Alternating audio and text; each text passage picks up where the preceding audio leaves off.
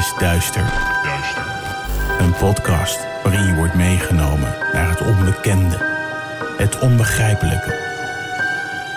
Zwarte bladzijden van de geschiedenis komen voorbij. Hier hoor je de verhalen achter moord, doodslag en onverklaarbare gebeurtenissen. We kruipen in de hoofden van een serie moordenaars, heksen, mythische wezens. Luister. En huiver naar duister. Hallo lieve duisteraars. Hallo, daar zijn we weer. Leuk dat jullie allemaal weer luisteren. Naar aflevering 19. Ja, Bijna, jongens. Bijna. Bijna weer een special. Ik wilde zeggen, ik ben Daphne en dat is Kim. Maar ja, als je nog steeds niet weet wie Wie is. dan heeft het natuurlijk niet zoveel nut. Nee. Maar we zijn er weer.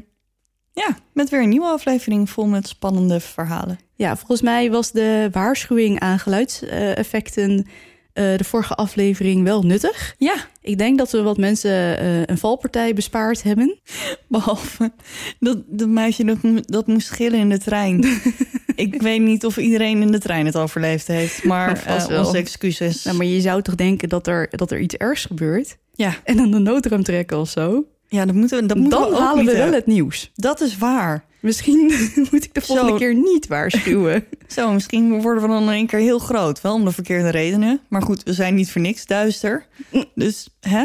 Hmm, Hm. ik zie mogelijkheden. en nu we het toch over groeien hebben... ehm, jullie zouden ons echt enorm helpen... door in welke app je dan ook luistert... je op ons te abonneren. Ehm, niet alleen voor ons, maar het is ook gewoon heel handig voor jezelf... zodat je gewoon iedere week de nieuwe aflevering... gewoon in je bibliotheek krijgt. En gewoon niet meer hoeft te zoeken... Want dan zijn we er gewoon iedere Ja. week. En daarnaast, reviews helpen ons ook echt enorm. Deel, je in je, deel ons in je stories. Ja, of praat met je vrienden, Eh, favoriete forums. ja, alle Fora. beetjes helpen. Forums. Ja, fora en data en musea is netter. is- Maar volgens mij mag je tegenwoordig ook gewoon Forums? forums en museums zeggen. Nou, ik weet het niet. Maar in ieder geval het meervoud van eh, forum. Oké, bedoelen we. ja, Dan, nou ja, nu ik toch bezig ben. Je kan ons volgen zeker. op ehm, Instagram. Dat is het Duistere Podcast. Dan hebben we nog Facebook. Facebook.com slash Duistere Podcast. En niet te vergeten, ons YouTube kanaal. Zeker, die, gaat nog echt als een steeds speer, hè? iedere dag nieuwe volgers erbij krijgt. Dus daar zijn we ook super blij mee. Ja. En mocht je dat nou allemaal niet hebben, al kan ik me niet voorstellen dat je niet op YouTube kan, maar mocht je iets tegen ons willen zeggen, dan kan dat ook via ons invulformulier op de website duisterepodcast.nl. Kim, heb jij een teaser? Uh-oh. God, god, god. Ehm, We zijn hem gewoon twee keer vergeten, hè? ja, maar gelukkig is het geloof ik niemand eh, opgevallen. Nee. Maar ik ga zeggen, zou het leven makkelijker zijn zonder je ouders? Mm, daar wil ik wel op antwoorden. Nee. nee. ik ben hartstikke gek op mijn ouders. Ik ook, maar in sommige gevallen is dat misschien niet zo. Nee, oké. Nou, spannend. Ja, Heel spannend. maar eh, voordat je begint, ik ben zo blij. Oh, Ja, vertel. we hebben gewoon een hele nieuwe setup hier en nieuwe statieven voor onze microfoons. Een nieuwe statief, hè? Ja, Ja, dit is wel een enorme verbetering. Geen gammele statieven meer die eh ieder moment om, om kunnen vallen. Ja, dat is een stuk rustiger eh, opnemen. Dat je niet ineens zo'n microfoon zo, Zo op, zo in je gezicht krijgt. Ja, nee, dus we zijn geupgrade. Ja, man. Dus het wordt alleen maar beter, jongens. Ja, ik hoop dat het ook een, eh, een verbetering voor de podcast is. Vooral voor ons, denk ik. Want de microfoons zijn gewoon nog hetzelfde. Dus Ja, aan de kwaliteit zal niet heel veel veranderen. Maar ik zit in ieder geval een stuk chiller. Goed zo. Ja, ben je er klaar voor? Zeker. Oké.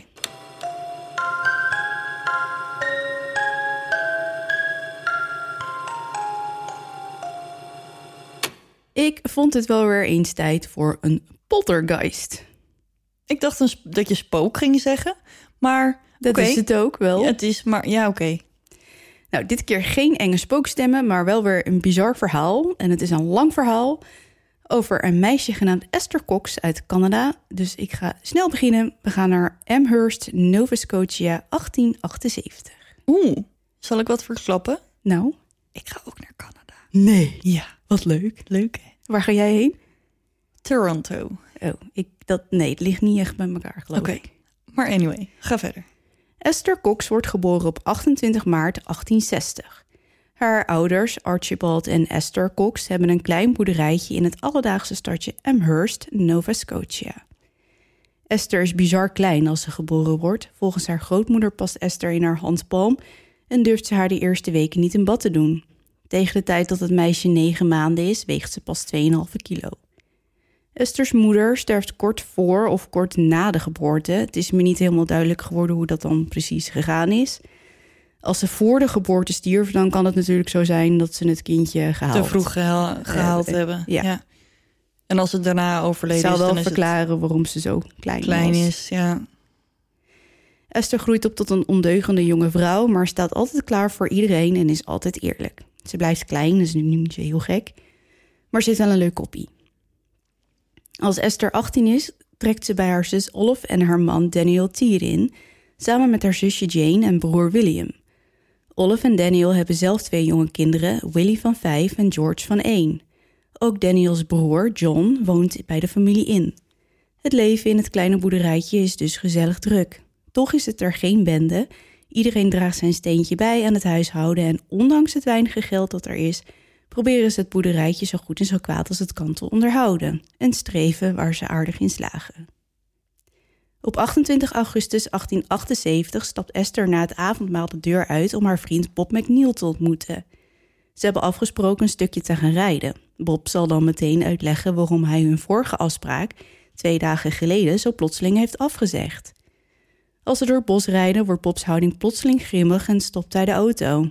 Hij springt eruit en trekt van de achterbank een jachtgeweer tevoorschijn. Hij beveelt Esther om uit te stappen, ja ja. En als ze dat niet doet, zal hij haar zonder verdere waarschuwing neerschieten. Maar in plaats van uit te stappen, wordt Esther een beetje boos en noemt hem een gekke man. En ze weigert ook maar een vin te verroeren. Ze En beveelt- terecht. Ja, ja, ja. Ze beveelt Bob met het idiote gedoe op te houden en haar onmiddellijk naar huis te rijden. Even van zijn stuk gebracht staat Bob midden op de weg met het jachtgeweer op Esther gericht, als er opeens een andere auto nadert. Bob springt achter het stuur, start de auto weer en scheurt als een behoorlijk gekke man naar het huis van Esther. Nog voor de auto tot stilstand komt, springt ze eruit en vlucht het huis in. Ze wordt opgevangen door haar zusje Jane en volledig over haar toeren vertelt ze hortend en stotend haar verhaal. Jane weet Esther te kalmeren en haar naar bed te sturen met een beker warme melk. Als Jane s'avonds aan Olive en Daniel vertelt wat Esther overkomen is, concluderen de drie dat de hele situatie tussen Esther en Bob is en dat ze zich er verder niet mee zullen bemoeien. Want waarom zou je ook je zusje, hè? Ja, maar het is toch doodnormaal dat iemand met een jachtgeweer loopt te zwaaien. Hè? Ja. Dat gebeurt dagelijks. Ja, maar volgens mij was het toen wel een beetje eh, jouw huwelijk, jouw zaken. Ik bemoei me er verder niet mee. Ja. Ja, was natuurlijk niet getrouwd, maar nee. ze hadden wel een relatie. Hmm. Ja, ik vind het maar eh, bijzonder. Ja, ik ook, zacht gezegd. Maar in de weken die volgen gaat het niet zo goed met Esther. Ze huilt veel, eet weinig en slaapt slecht. Jane maakt zich zorgen om haar zus en om haar een beetje te ondersteunen, verhuisde haar spulletjes naar Esther's kamer om haar gezelschap te kunnen houden. Blijkbaar was de hele aanvaring met Bob toch traumatischer voor Esther dan iedereen dacht en lijkt het meisje zich geen raad te weten met haar gevoelens. De nacht van 4 september is een vreselijke voor Esther. Iets kriebelt de hele tijd aan haar benen en het lijkt alsof er iets in haar bed aanwezig is. De dekens vallen telkens van haar af en het lijkt wel alsof er iemand onder haar bed ligt die tegen een matras aan ligt te schoppen. Weet je wel, een beetje zoals je met stenen sla- Ja, in een stapelbed. eh, Ja, en dat de onderste dan lekker met zijn benen ja. omhoog met zijn voeten in het matras. Ja, of een vliegtuigstoel, weet je wel. Dat er zo'n kindje achter je... Niet alleen kinderen hoor, kan ik je vertellen. Oh. Esther denkt dat het misschien een muis is en trekt haar hele bed binnenste buiten. Ze vindt niks en Jane verzekert haar dat als het echt een muis is, deze haar zeker geen kwaad zal doen. Maar de nachten die volgen blijft de muis Esther terroriseren. Op weer een slapeloze nacht horen de meisjes schrapende geluiden uit een doos met borduurgaren komen en ze besluiten om nu korte metten met het beestje te maken. Jane pakt de doos op om deze in het midden van de kamer te zetten, maar schrikt als de doos met een ruk uit haar handen schiet, even voor haar ogen in de lucht blijft hangen en daarna met een plof op de grond valt. Jane weet even niet wat haar overkomt en staat vol ongeloof naar de doos te staren die voor haar voeten ligt. Ineens komt de doos weer omhoog, zweeft tot boven de deurpost en vliegt dan op de meisjes af. De doos mist de kleine meisjes en klapt op de muur achter hen uit elkaar. Jane en Esther zetten het op een gillen en gealarmeerd door het gegil snellen Olive en Daniel de kamer binnen. Hysterisch vertellen de meisjes wat hen zojuist overkomen is, maar Daniel vindt het lastig ze te geloven en wuift het incident weg als een droom of misschien wel een gezamenlijke hallucinatie. Ik vind het toch een raar fenomeen, Ja, een gezamenlijke hallucinatie. ja. En als je denkt dat dat een muis is, dan heeft, dan heeft die muis wel superkrachten. Ja. Ik wil wel zo'n muis. Nou ja. Weet je nog dat ik ooit een muis had? Ja, en ik weet, ook waar, ik weet ook wat er met die... Nou, eigenlijk weten we niet wat er met haar muis Nee. gebeurd is. Want die zat in een doos op het toilet met een handdoek eh, erop. Nee, ik had hem in een emmer gestopt met plantjes. Nou ja, ik weet het niet, maar hij zat in ieder geval op de wc. En toen is hij ontsnapt. En toen is hij ontsnapt. En toen heeft je vader hem gevonden. En toen heeft je vader hem buiten neergezet. Terwijl de kat toekeek. Ja. En, Oh ja? ehm, Dat kan ik me nou weer niet zo goed herinneren. ja. Ja, Maar ik had echt een diepe connectie met die, met die muis. Die had ik gevonden. Maar er waren er echt heel veel in dat huis. Ja, weet ik. Maar deze heeft een dag in mijn haar gewoond. Ja, ik, jij, ik wil hier echt een heleboel dingen over zeggen. maar jij bent echt een raar af en toe. Ik hou van muizen. Ja, dat blijkt. En van mieren. Ja, dat, dat vind ik beter dan muizen. Oh, zo lief. Oké, nou, dit ging van een gezamenlijke hallucinatie naar muizen. Ja. We gaan door met de meisjes. ja, dat is goed. Met de muisjes of met de meisjes? De meisjes. de meisjes gaan terug naar bed, want wat moeten ze anders? En de rust keert in het huisje weer terug. Maar dat blijkt schone schijn, want in het midden van de nacht wordt Jane wakker van Esther, die hijgend en zwetend rechtop zit en zweert dat ze doodgaat. Jane steekt een gaslampje aan en schrikt van de staat waarin Esther schijnbaar verkeert. Ze is vuurrood, haar haren staan alle kanten op, ze zweet en ze trilt en ze heeft de rand van haar bed zo stevig vast dat haar knokkels wit zijn en haar nagels in het hout gezonken zijn. Jane vliegt uit bed om Olive en Daniel te halen en als ze terugkomen in de kamer, zien ze Esther op het bed staan met haar lichaam in een onnatuurlijke hoek. Ze helt te ver naar achter voor wat fysiek mogelijk lijkt. Haar haren raken bijna het matras. Olive slaakt een gil en op dat moment ploft Esther terug op bed. Daniel snelt toe om bij het meisje te kijken en legt haar recht. Esther voelt zich slap, alsof alle kracht uit haar gezogen is en ze wordt nu juist bleek. Haar wangen lijken ineens ontzettend ingevallen en haar ogen donker. Jane, kribbiger dan ze bedoelt, vraagt aan Olive of ze hen nu wel gelooft en gaat op het randje van het bed zitten, maar krijgt alweer een rol beroerte als Esther ineens met een rotvaart omhoog schiet en gilt dat ze in brand staat. Ze begint de pyjama die ze aan heeft van zich af te trekken, wat nog niet zo gemakkelijk gaat, en gilt nu dat het voelt alsof ze uit elkaar getrokken wordt. Met ogen vol ongeloof zien Jane, Olive en Daniel dat Esther begint op te zwellen. Haar gezicht loopt weer rood aan en ze voelt bloedheet. Het klinkt een beetje als een soort van koortstuipen. Ja, en dat is ook wel precies wat ze dachten dat het, dat was. het was, ja. Maar dat ze op bed staat met een beetje... Ja, dat een- is wel een beetje vreemd. Ja, ik zou er In wel van eerste schrikken. instantie dacht ik dat, je, dat ze gewoon een paniekaanval had. Mhm. Want dan, als je dat niet, als je niet weet wat dat is en hoe dat, dat voelt, kan inderdaad heel beangstigend zijn. ja, dan Ja. willen mensen inderdaad nog wel eens denken dat ze doodgaan omdat ze denken dat ze een hartaanval krijgen. Ja. Maar toen daarna warm koud warm koud dacht ik, hmm, misschien is wel een koortstuip of zo. ja, dat denken zij ook wel, denk ik. Ja. Maar plotseling klinkt er een enorme dreun en schudt het huis op zijn grondvesten. Meteen daarna klinkt er nog een harde dreun en klappen alle deuren in huis tegelijkertijd dicht. Olive vliegt overeind en snelt de kamer uit om bij Willy en George te kijken, omdat ze denkt dat het dak van het huis is ingestort. Maar de kinderen zijn beide diep in slaap en lijken niks van de dreunen gemerkt te hebben. Onder Esther's bed komen nog drie luide dreunen vandaan, alsof iemand laag op de muur bonkt. Daniel en Jane weten niet wat ze moeten doen, maar de situatie lijkt zichzelf op te lossen, want Esther is weer gaan liggen en krijgt weer een normale kleur. Haar temperatuur daalt en ze valt onmiddellijk in een diepe slaap. Ze slaapt tot de volgende morgen zonder verdere onderbrekingen. De familie weet niet wat ze met Esther aan moeten, maar omdat het meisje wel weer oké lijkt en er niks aan overgehouden lijkt te hebben, laten ze het er maar bij zitten. Toch gebeurt het een paar dagen later weer. Esther zwelt weer op als een ballon en begint te zweten. Jane, nu iets kalmer, zegt tegen haar zus dat ze misschien kan proberen rustig te blijven liggen en te wachten tot de aanval voorbij trekt. Ondertussen bedekt Jane haar met natte koude lappen in de hoop dat het helpt om Esther kalm te houden. Maar de situatie neemt ineens een heel andere wending als plots alle lappen en dekens van Esther afvliegen en met een smak in de hoek van de kamer belanden. Ja, dat doet koorts niet hoor. Nee, Jane gilt, besluit dat ze dit niet meer kan processen en knijpt er tijdelijk tussenuit. Daniel en John dit keer komen de kamer binnengesneld om achter de reden van Jane's geschreeuw te komen en zien haar op de grond liggen. Denkend dat Jane dood is, zet Daniel het ook op een schreeuwen en nu komt Olaf de kamer ingerend. Maar Jane is niet dood, gelukkig, en komt weer bij. Een gespannen Olaf raapt de dekens op en dekt Esther op het bed weer toe. Meteen vliegen de dekens weer van het bed af, maar Olaf raakt verwikkeld in een van hen, heeft moeite om het natte plakkerige ding van zich af te krijgen en ze begint in paniek te raken. Het is John die haar helpt om de dekens weer op het bed te krijgen en dit keer gaan hij, Olaf, Daniel en Jane op de randen van het bed op de dekens zitten om ze op hun plek te houden. Deze aanpak lijkt te werken totdat het kussen onder Esther's hoofd vandaan schiet en John vol in zijn gezicht raakt. ja. Ik zie echt een soort van kussengevecht met een spook voor me. nou, dat is, dat is precies hoe het ging, denk ik. ja. Bekijk het maar, denkt John en hij holt de kamer uit. Ondertussen is William wakker geworden, die tot nu toe de vorige aanvallen compleet gemist heeft. En hij haalt nu een emmer met koud water om het hoofd van zijn zus koel te houden. Terwijl hij dat doet, klinken er weer overal dreunen en bonzen vanuit het huis.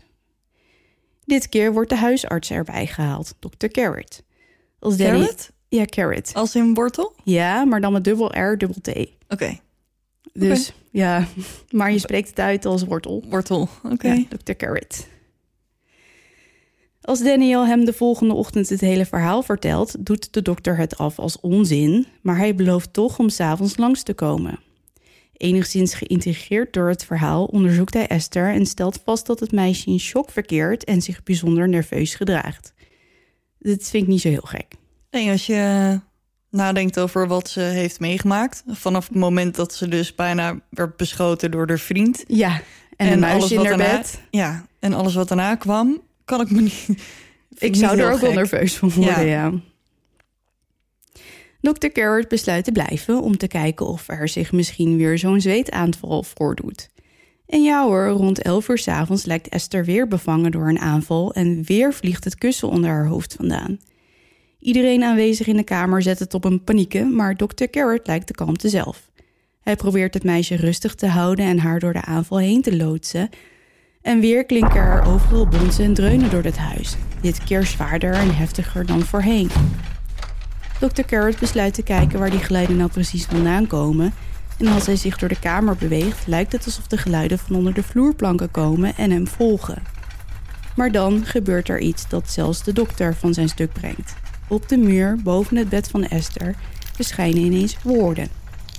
Iets of iemand laat die woorden ontstaan en de boodschap laat iedereen ijskoud worden. Op de muur staat geschreven: Het is aan mij om jou te doden. Oh, heftig. Ja, is niet zo'n fijne boodschap. Nee, ik zie in, in horrorfilms zie je dit ook heel vaak. Mhm. Dat er dan in van die rode, bloederige letters met druipend bloed, zeg maar Ja. zo. Dat het dan op de... Ik weet niet, dit zal niet zo eruit gezien hebben... maar dat is wel het eerste wat er bij me opkomt. Nou, ze omschreven het als een soort van bloedplasma, maar dan gestold.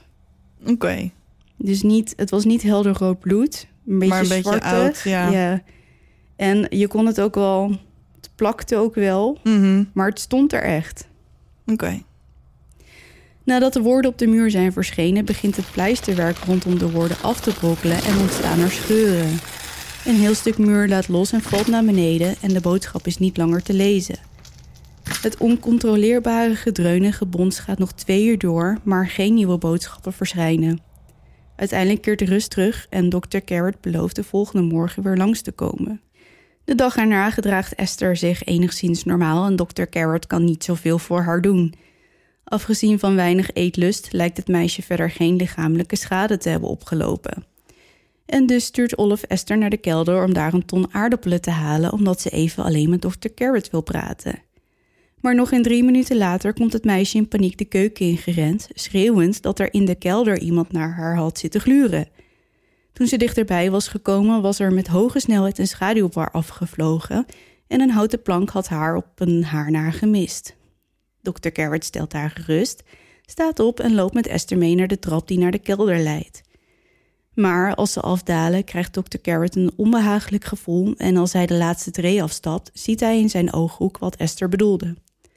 Een donkere schaduw schiet wederom naar voren en de twee worden met aardappels bekogeld. ja, Creatief hoor. Kan je lachen? Ja, Esther zet het op een lopen en Dr. Carrot vindt dat een goed idee en hij rent achter het meisje aan de trap weer op. tot zover Dr. Carrot. Aha.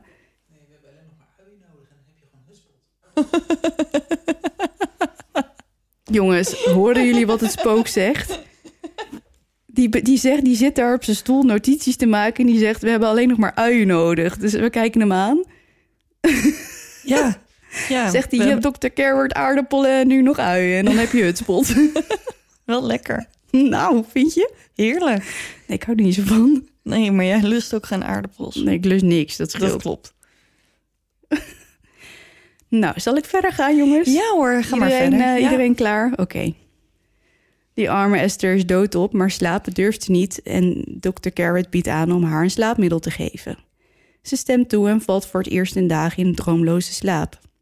Die nacht krijgt ze geen zweetaanval en slaapt ze door, maar de rest van haar familie wordt de hele nacht geterroriseerd met gebonk dat heftiger en heftiger wordt, alsof het weet dat het Esther dit keer niet wakker krijgt en dat haar pisslink om is. Dus vallen we lekker de rest van de familie eh, Ja, lastig. ja. Ken je de film Jumanji? Ja, Daar zit, je toch, daar zit toch ook een soort van gedreun in. Dat komt door het spel, maar dat klinkt door het hele huis. ja, ik moest die film van jou kijken. Verplicht. Ja, Maar dat is een beetje het gevoel. Zo'n soort van ritmisch gedreun... wat Ja. daar de hele tijd door dat huis heen bonkt of zo. ja. Ik zou er knijtergek van worden. Of knettergek, sorry. knijtergek, knettergek. Ja. Ja, dat lijkt me inderdaad niet uh, Lijkt me sowieso heel eng. Ja. Nee. Een paar nachten neemt Esther het slaapmiddel en is het rustig in het kleine boerderijtje. De familie en Dr. Carrot krijgen langzaam het gevoel dat het iets beter gaat met Esther, maar dat gevoel wordt een kleine week later compleet de kop ingedrukt als het meisje een soort epileptische aanval krijgt. Nadat ze haar overeind gekregen hebben, lijkt ze in een soort trance te verkeren. Ze kan wel een gesprek voeren, maar haar eigen persoonlijkheid lijkt naar de achtergrond te zijn verdwenen. Jane krijgt het ingenieuze idee dat de entiteit, want dat moet het haast wel zijn toch, Mhm. denkt ze, misschien wel kan communiceren via Esther. Ze besluit het te testen door middel van vragen zoals: Kun je ons horen? En ja hoor, een beheerst klopje op de muur volgt. Bij de volgende vraag: Met hoeveel zijn we hier? volgen er vijf klopjes. De familie begint zich te realiseren dat de entiteit zich op Esther lijkt te richten. En behoorlijk intelligent is. Ja, ook dat. Ook de buren horen steeds vaker gebons uit het kleine huisje komen en geruchten beginnen zich te verspreiden. Steeds vaker lopen mensen nieuwsgierig langs het huis in de hoop een glimp op te kunnen vangen van die zogenaamde entiteit. Tuurlijk, toeristische attractie. Ja man, toen wel. Een soort massahysterie daalt over het stadje neer als mensen claimen vreemde dingen te zien. Zo ziet een buurman verderop ineens ijswater koken in een emmer die in de stal staat. Ook geeft het vee geen goede melk meer. Het wordt snel zuur, wat in de zomer wel gebeurt, maar meestal niet in de winter. De gerichten nemen een bizarre wending als men beweert dat Esther al deze beelden in hun hoofd heeft geplant en dat alles wat de stadgenoten zien helemaal niet waar is. Mhm. Verwarring alom en de familie besluit om Esther een tijdje uit huis te plaatsen om haar wat rust te gunnen. Voor twee weken vertrekt Esther naar een andere zus in Sackville. Daar is Emily. Ja, die Hallo, komt even Emily. zeggen. Goed, eh, Esther vertrekt dus naar Sackville, een andere zus. En tijdens die twee weken zijn er geen zweetaanvallen en is er geen dreun te horen in het boerderijtje. Het lijkt Olaf een goed idee om iedereen van kamer te laten ruilen om te zien of dat verschil zal maken. Maar zodra Esther terugkeert, keren ook de aanvallen weer terug en het gebronk in alle hevigheid. De tweede nacht in de nieuwe kamer is zo heftig dat ze er weer een epileptische aanval aan overhoudt en daarna weer in trance lijkt te raken. Ze vertelt Jane met een monotoon stem en een uitdrukkingsloos gezicht dat een stem haar heeft verteld dat de entiteit die haar het leven zo zuur maakt ooit in leven was, maar nu al een tijdje dood is. Ook zegt de stem dat Esther dood moet en dat hij het huis in brand gaat steken. Oké, Ja. oké. Het wordt er niet beter op, hè? Nee. Ik zit te wachten hoe, hoe, erg het nu nog gaat worden. Mm, het wordt nog wel onprettig allemaal. Jane last onmiddellijk een familievergadering in en vertelt wat haar zus haar zojuist verteld heeft. Ze maken zich vooral zorgen om het gedeelte waar de entiteit blijkbaar wil dat Esther op een dag een aanval niet overleeft. Olaf, Daniel, Jane, John en William zitten om Esther heen op bed als er ineens een brandende lucifer uit de lucht valt en op bed landt. Snel Ja, dooft Jane lucifer, ja. Maar er vallen er nog meer uit de lucht. De andere doven zo snel mogelijk de lucifers, maar één valt er op Esther's jurk en deze vat vlam. Weer lukt het om het vuur te doven. Een paar dagen later lukt dat echter niet, als er in de kelder plotseling brand ontstaat. Maar Satan, Lucifer, ik zie hier eh, parallellen Parallellen? of verbanden. Ja, nou, het, ja, ja deze, dit is blijkbaar een pyromane klopgeest. Ja, met Lucifers Ja, of Satans. Satans, meerdere. Ja, Oei, dat is niet best. nee. Goed, het brandt in de kelder dus. Niet in het landhuis, ik wilde net zeggen brand in het landhuis. maar in de kelder. Alleen Esther, Olaf en de twee kinderen van Olaf zijn thuis... en na een aantal pogingen het vuur te blussen met de wateremmer uit de keuken... rennen de zusjes met de kleintjes naar buiten en schreeuwen om hulp. Plots komt er een vreemdeling aangerend die vanuit het niets lijkt te verschijnen. Hij rent het huis in en dooft het vuur met zijn jas. Nadat de zusjes van de schrik zijn bekomen, blijkt de vreemdeling al lang weer verdwenen en kunnen ze hem niet bedanken. Dus waar die dan ineens vandaan komt? Dat is de beschermengel. Wat zeg jij nou? Ja, de guardian angel. Oh. Oké, nou van hun dan, blijkbaar, allebei. Ja, of misschien van een van de twee. Ja, maar het is toch raar dat er ineens zo, pop, zo iemand is? Ja, Rent naar binnen, die dooft het vuur, wat die twee anderen niet lukte. ja. Een barmhartige Samaritaan. Ja, dat blijkt. Hoewel de familie de entiteit de schuld geeft van de brand, geeft de Amherst brandweercentrale Esther de schuld. Buurtbewoners weten het ondertussen ook niet meer, maar wat ze wel weten is dat als het houten boerderaadje vlam valt, het waarschijnlijk de omliggende woningen ook in brand zal Ja, steken. natuurlijk. Alles is daar hartstikke van hout. Ja, dat klopt. Op een koude januariavond 1979 verschijnt de entiteit plots voor Esther in de salon en hij vertelt haar dat als ze niet weggaat, hij het huis tot de grond zal platbranden. Daniel wordt nu wanhopig en besluit dat Esther een tijd het huis uit zal moeten. Hij wil het risico niet lopen met zijn twee kleine zoontjes in huis. Er is alleen één probleem. Niemand wil een jong meisje in huis nemen dat ofwel dingen in brand steekt, ofwel een geest heeft die haar achtervolgt en dingen in brand steekt. Ja, Toch is er één buurman wel bereid om Esther in huis te nemen, maar eigenlijk komt dat vooral door zijn interesse in het occulte. John White en zijn vrouw nemen Esther op in hun gezin en de komende twee weken lijkt er geen veldje aan de lucht. Helaas gaat het na drie weken toch weer mis. Een borstel verdwijnt uit Esther's handen en voor ze het beseft, komt de borstel uit de lucht vallen en valt op haar hoofd. Daarna is het helaas alle trossen los en volgen de gebeurtenissen elkaar in een rap tempo op. Na zes weken is er plots brand in het tuinhuisje. Daarna een brandje in de keuken. John White durft Esther niet meer alleen in het huis te laten uit angst dat de entiteit het halve huis zal afbranden. De situatie gaat van kwaad tot erger als Esther in de salon met haar rug afgedraaid naar John White staat, als ineens de briefopener die hij vast heeft uit zijn handen schiet en zich in de rug van Esther boort. wat? Ja, Esther jammert, maar de wond is gelukkig oppervlakkig. Plotseling beginnen er overal meubels te verschuiven en vliegen de dozen door de lucht. Dit kan John White ook niet meer handelen en Esther moet vertrekken. Eind maart 1979 vertrekt het arme meisje weer naar Sackville, waar ze verblijft bij kapitein James Beck en zijn vrouw. Ook hier gebeuren rare dingen en de kapitein laat een groepje wetenschappers komen. Slim van hem, vind ik wel. Ja, vind ik ook wel. Het lukt ze weer om te communiceren via de klopjesmethode en ze komen erachter dat er meerdere entiteiten zijn die Esther lastigvallen, alhoewel deze geesten niet zo sterk zijn als degene die alle problemen veroorzaakt.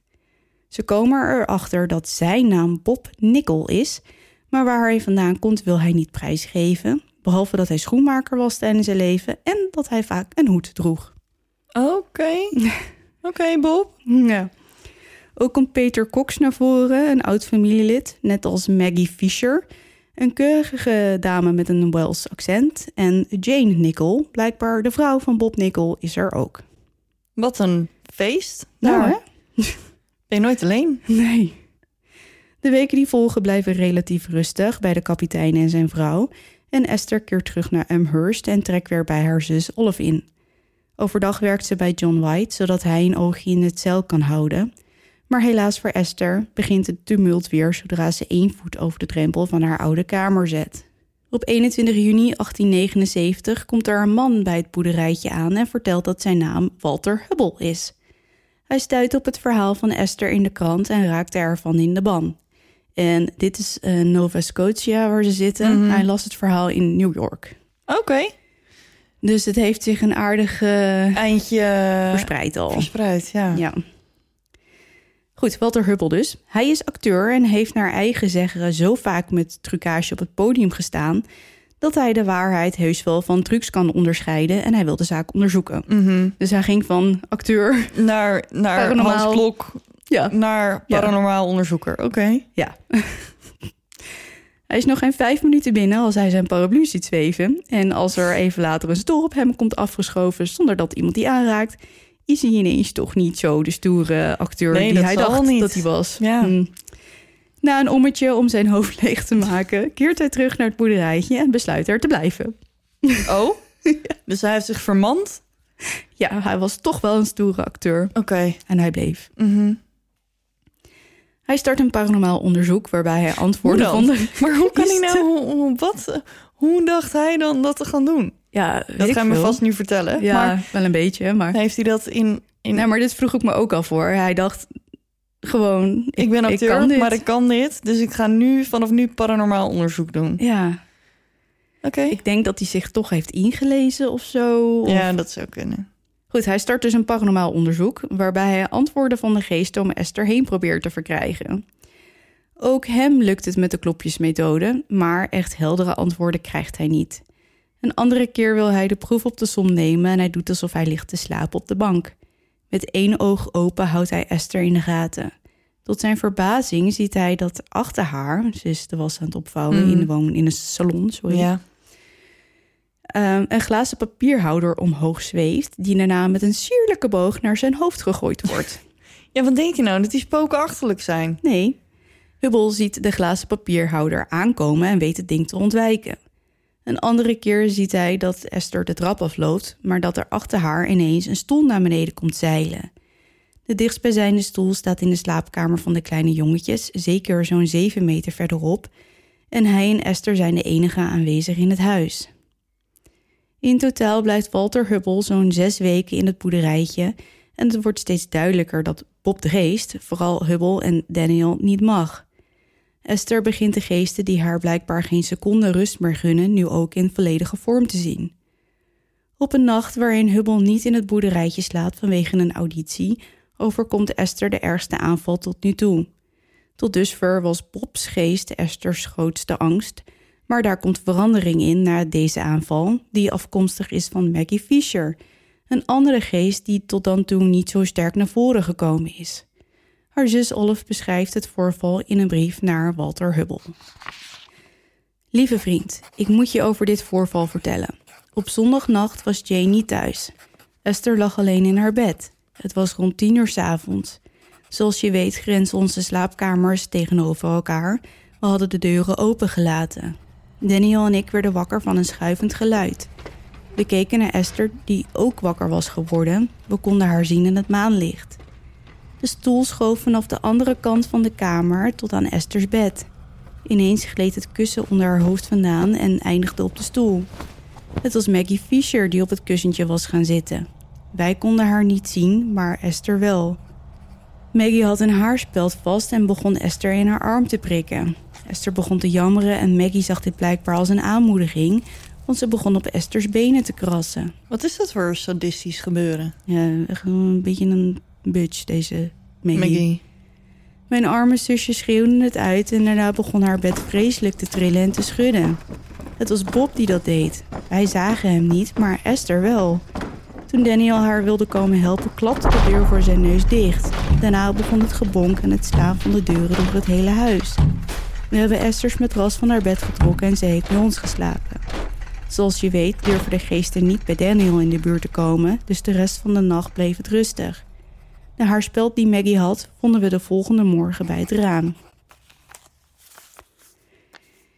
Ja, Oh, was dit het? dit was het. Ik zat, ik zat te wachten tot Oh. er nog meer kwam. Maar ik was Nee, helemaal... Ik nou, er, Bestookt worden met een haarspeld ja, nee en hoor. de krassen op je lijf hebben staan. Ik ging er helemaal in op. Dus ik dacht, wat is het stil ineens. maar je was gewoon klaar met, Ja. met je brief. Ja, oké. Ja. Ja, nou ja, dit is wat ze schreef aan Walter Hubble. Ja. Dit is arme kind. het is echt... eh, Arme Esther wordt weer weggestuurd. Dit keer naar de Amherst-familie die verderop in het bos wonen. Ja, het klinkt een beetje gek. Het stadje en de familie heten hetzelfde. Oké. Hubble brengt haar erheen. Bij de familie Amherst blijft het weer rustig en ook thuis blijft het kalm. Na een tijdje vertrekt ze naar een ander gezin, de Davisons, waar er meerdere keren brand uitbreekt. Esther houdt vol dat niet zij dat deed, maar Bob de Geest. De familie Davison vindt het toch maar een ingewikkeld verhaal en gaat ermee naar de politie. In november 1879 wordt Esther veroordeeld voor brandstichting. De jury gelooft het hele Bob-verhaal niet en ze krijgt vier maanden gevangenisstraf, waarvan ze er uiteindelijk maar eentje uitzit. Oh, gelukkig. Ja, ze heeft zo'n stampij lopen maken dat. Ja, het was niet zo dat mensen medelijden kregen, maar ze dachten: dit meisje is zo overtuigd van het feit dat niet, dat niet zij het Ja. was. Ehm, nou, wat moeten we hiermee? En ze was ook echt ontzettend verdrietig, wat ik Ja. me ook wel kan voorstellen. Mhm. En toen is de straf verminderd naar één maand. Ja. Nou goed, wat er daarna met Esther gebeurt is niet heel duidelijk. De hunting gaat nog enige tijd door, maar zwakt steeds meer af. Totdat ze trouwt, waarna Bob en de andere geestverschijningen definitief wegblijven.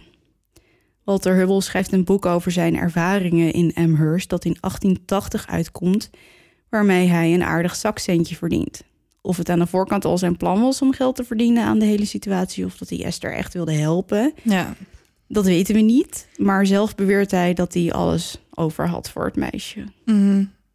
Pas in 1919 stelt een onderzoeker van de zaak dat de traumatische ervaring die Esther met haar ex-vriend Bob McNeil had, er misschien voor gezorgd heeft dat Esther emotioneel open stond voor de hunting, niet in staat zichzelf af te weren.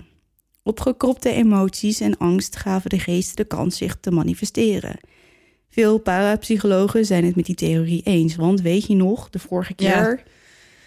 Ja. dat eh klopgeestmanifestaties vaak worden gerelateerd aan mensen met een conflictueuze, onvolgroeide persoonlijkheid, aangezien de verschijnselen zich eh, te lijken te concentreren rond tieners en adolescenten. Ja, en met, ra- met razende hormonen Mhm. en zo. Ja. En ze was 18, dus dat is behoorlijk adolescent. En een traumatische ervaring. Ja. Ja, ik snap hem wel. Ja, puberteit. Ja. Eh, Esther trouwt uiteindelijk in 1888, krijgt kinderen en ziet Bob Nickel daarna gelukkig nooit meer. Dat is wel een prettig einde. Ja, Doei, Bob. dag Bob Nickel. Ik hoef Bob ook niet. Nee, en er gaat nog een theorie rond dat Bob Nickel al voor de traumatische ervaring met Bob McNeil aanwezig was. Oh, En dat hij Bob McNeil heeft bezeten. En toen overgehupst is naar Esther. De ex-vriend. Nee, dat hij in de ex-vriend is gaan zitten. Ja, En, want hij, Esther moest dood volgens hem. ja, Daarom wilde hij de hele tijd het huis in de brand steken. En Ja. stuurde die Maggie Fisher op haar af. En ja. Dus er gaat een theorie dat Bob en Nickel dacht... ik ga lekker Bob McNeil bespringen... Ja, en dan schiet ik er dood en dan ben ik er van haar af. ja. Maar in hoeverre... die theorie is niet zo onderzocht, eerlijk gezegd. Nee, lijkt me ook heel erg lastig. Maar dat, eh, dat was het verhaal van Bob Nickel. Maar waar die gast nou vandaan kwam... Niemand weet Hoe die in of dat hij huis is gekomen. ooit heeft bestaan. Nou ja, hij heeft dus tegen Esther gezegd dat hij geleefd heeft... maar al een tijdje dood is, schoenmaker was... en, En een hoed hoed. droeg. Ja, maar heeft er dan niemand bevolkingsonderzoek daar in de buurt Nou ja, gedaan? in 18, nee, 1878, ja, ik weet het niet, man. Ja, tuurlijk. Volgens mij is er Kerken trouwens en zo wel geprobeerd ook- om, eh, om hem op te zoeken. Dat hebben die wetenschappers gedaan die Ja. erachter kwamen die hij, wie toen niet eenmaal zei dat hij Ja, Bob Nickel was. Maar er zijn ook ehm, eh, verwarringen over de schrijfwijze van de naam. oh ja. Want sommigen zeggen Bob Nich- Nichol, dus N-I-C-H-O-L. Mhm. Anderen zeggen nikkel, dus als echt in een, dat metaal, Metaal. zeg maar. Dus eh, met eh, C-K-L-E. En er is nog een andere schrijfwijze met ehm, N-I-K-K-E-L. Maar Ja. dat klinkt in mijn ogen heel Europees. Ja, Dus die denk ik niet. Dus ja, met die drie varianten is het niet gelukt helaas om te achterhalen. of die echt bestaan heeft. Mhm. Oké. En waar Maggie Fisher met haar Welse accent vandaan kwam, weet helemaal niemand. Nee, die zal wel ge- ge- ge- geëmigreerd zijn naar Canada.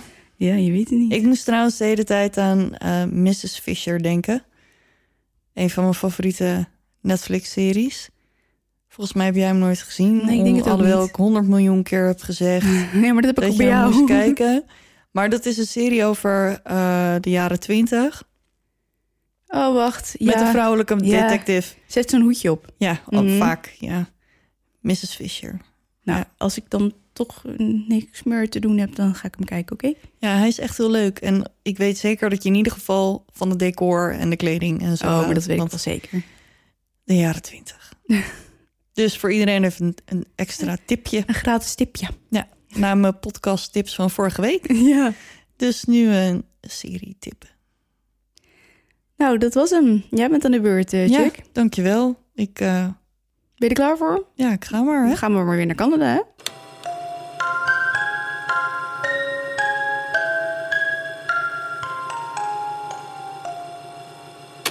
Vandaag vertel ik het verhaal van Jennifer Pan. En ik, jullie zitten nu naar me te kijken, want vorige week zeiden jullie tegen mij... Kimberly, jij begint altijd je verhaal met vandaag vertel ik. Of Ja, dat- vandaag dat ga ik klopt. het hebben over. Nee jongens, dat is gewoon mijn ding. Oh, Ja, oké. Dat is jouw signature. ja. voor dan, weet je, dan weet podcast. je dat ik het echt ben. Oké. Ja, want ja, stel je voor. Dat ik ineens je verwisseld evil ben. twin sister. Dat zou zomaar kunnen. Ehm, en we gaan dus naar Canada. Oh. oh ja, dat zei je al. Dat zei ik al, dat had Mhm. ik net al verklapt. Jennifer is het kind van Big H en Han Pan. Hoe? Pan? Sorry. Han Pan. En volgens mij... Ja, en, en Big schrijf je dus B-I-C, maar je spreekt het uit als Big. Wat een aparte namen, joh. Ja, het is Vietnamees. Oh, pardon. Ja, Maar het klinkt gewoon grappig, sorry. ja. Nee, het rijmt, dus dan is het al iets al snel grappig. Ja. Ehm, maar Han groeide op in Vietnam en kwam in 1979 naar Canada als politiek asielzoeker. En Big die kwam ook als politiek asielzoeker vanuit eh, Vietnam naar Canada. En dan is Han de vader en Big is de moeder. Oh, Want die- dat had ik ook omgedraaid in mijn hoofd. Ja, dus dat is wel handig om even te vermelden, denk ik. Oké. Ze ontmoeten elkaar dus in Canada en trouwen in Toronto. Ze verhuizen naar Scarborough en daar krijgen ze hun kinderen. Jennifer wordt in 1986 geboren en drie jaar later krijgen ze hun zoon Felix. Han en Big vinden allebei een baan bij een auto-onderdelenfabrikant, Magna International. Oké. Ja, Nooit van gehoord. ik ook niet. Han maakt daar gereedschap en verf ehm, en Big maakt daar auto-onderdelen. Al die tijd leeft ze heel erg zuinig. En ja, ze kwamen uit Vietnam met niks en proberen nu een goed leven voor zichzelf en hun kinderen op te bouwen. Door hun harde werk en zuinige levensstijl zijn ze in 2004 in staat om een mooi groot huis met een garage voor twee auto's voor hun gezin te kopen. Zo. Ja, in een mooie, rustige buurt in Markham. Nou, dan hebben ze echt wel hard gewerkt. Dan hebben ze echt heel hard gewerkt. Goed hoor. Ja, en Han die rijdt in een Mercedes en Big eh, heeft een Lexus. En ze hebben zo'n 200.000 dollar op de bank. Dus ze hebben zichzelf dus echt opgewerkt Ja. Van helemaal niks ja, naar een succesvol, comfortabel leven. Hun verwachtingen van Jennifer en Felix zijn hoog. Ze verwachten van hun kinderen dat zij net zo hard werken, zo niet harder, dan dat zij hadden gedaan om een leven in Canada op te bouwen. Bik en Han hebben de basis gelegd en nu is het aan Jennifer en Felix om alles nog beter te maken. Hmm. Als Jennifer vier jaar oud is, begint ze met pianoles en ze lijkt talent te hebben. Als ze op de basisschool zit, heeft ze al een kast vol met prijzen. Zo? Ja, en alsof dat nog niet genoeg is, gaat Jennifer op kunstschaatsen. Ook daar bleek ze heel goed in te zijn. En ze is zelfs zo goed dat ze hoopte mee te doen aan de Olympische Spelen in 2010 in Vancouver. Maar die droom valt in duigen als ze een eh, band in haar knie scheurt. Ai. Ja, en de blessure, blessure is zo erg dat ze nooit meer op hetzelfde niveau zal kunnen schaatsen als dat ze deed. Droom in duigen dan, denk ik. Ja, en het gebeurde regelmatig dat ze, als ze nog, eh, toen ze nog op de basisschool zat, dat ze pas om tien uur s'avonds terugkwam van een training, dan nog huiswerk moest maken tot een uur of twaalf. En dan kon ze eindelijk naar bed. Jeetje, Mina. En dan zit je op de basisschool. Maar dan ben je... eh, Als je naar de middelbare school gaat, ben je 13. Ja, Dus 12, dan is ze 12. nog... Ja, ja, sommigen vroegen inderdaad 11 en de meeste kinderen zijn 12. Ja, Dus het is heel jong om dan om 12 uur te gaan slapen, zeg maar. ja, en de volgende dag was het dan gewoon weer hetzelfde liedje. Jeetje, Mina. Ja, en voor Jennifer werd het steeds moeilijker dit vol te houden en aan de verwachtingen van haar ouders te voldoen. Om de druk te verlichten begon ze zichzelf te snijden met Oh. kleine sneetjes op haar onderarm. Gewoon omdat de druk zo groot was en Ja. ze wist niet hoe ze dat moest uiten. Moet er gewoon uit, inderdaad. Ja, en ik had een beetje moeite om uit te vogelen hoe het Canadese schoolsysteem in elkaar zit met alle verschillende grades die ze daar hebben. Maar ik heb mijn best gedaan. Het is hetzelfde als het Amerikaanse Mm. schoolsysteem. Ehm, want ze hebben daar niet zoals dat wij dat hebben, groep 1 tot en met 8 en dan de middelbare school. En, ehm, maar goed, ik denk dat ik het een soort van heb begrepen. En ehm, zo niet, dan spijt het me enorm.